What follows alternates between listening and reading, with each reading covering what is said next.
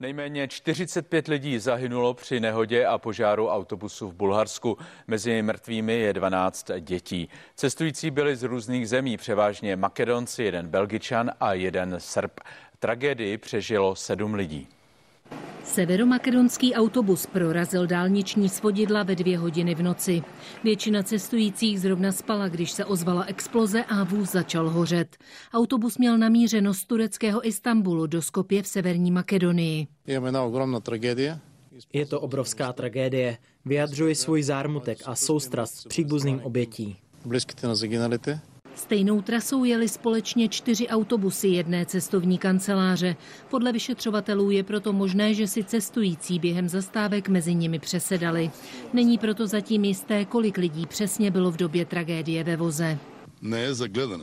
Je to děsivé, člověk se na to nemůže vůbec dívat. Lidé jsou tu na hromadě, je z nich jen popel. Nikdo proto nedokáže říct, kolik lidí tam bylo a kdo to byl. Těla se musí identifikovat, což bude velmi obtížné.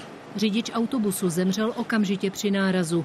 Nikomu z cestujících se už pak nepodařilo otevřít dveře. Tragédii přežilo sedm lidí, dvě ženy a pět mužů. Všichni jsou z jedné rodiny. Sedmi cestujícím se podařilo prorazit okna a dostat se z autobusu. A potom byli převezeni do nemocnice v Sofii. Jsou ve stabilizovaném stavu, ale mají popáleniny. Příčiny nehody úřady intenzivně vyšetřují. Existují dvě hlavní verze. Jednou z nich je lidské selhání řidiče autobusu. Druhou je technická závada, která se nečekaně stala. Teď vyslýcháme svědky. Tragédie se stala na nepřehledném místě, kde dálnice prudce stoupá. Podle expertů je tento úsek problematický a celé léto se opravoval. V minulosti se tam už mnoho nehod stalo. Pro někoho, kdo tuhle silnici nezná, může pouhá chvilka nepozornosti vést k takové tragédii, jakou jsem nikdy neviděl. Bulharsko je nechvalně proslulé jedním z nejvyšších počtů obětí dopravních nehod. Ta dnešní je tou nejhorší v Evropě za více než deset let.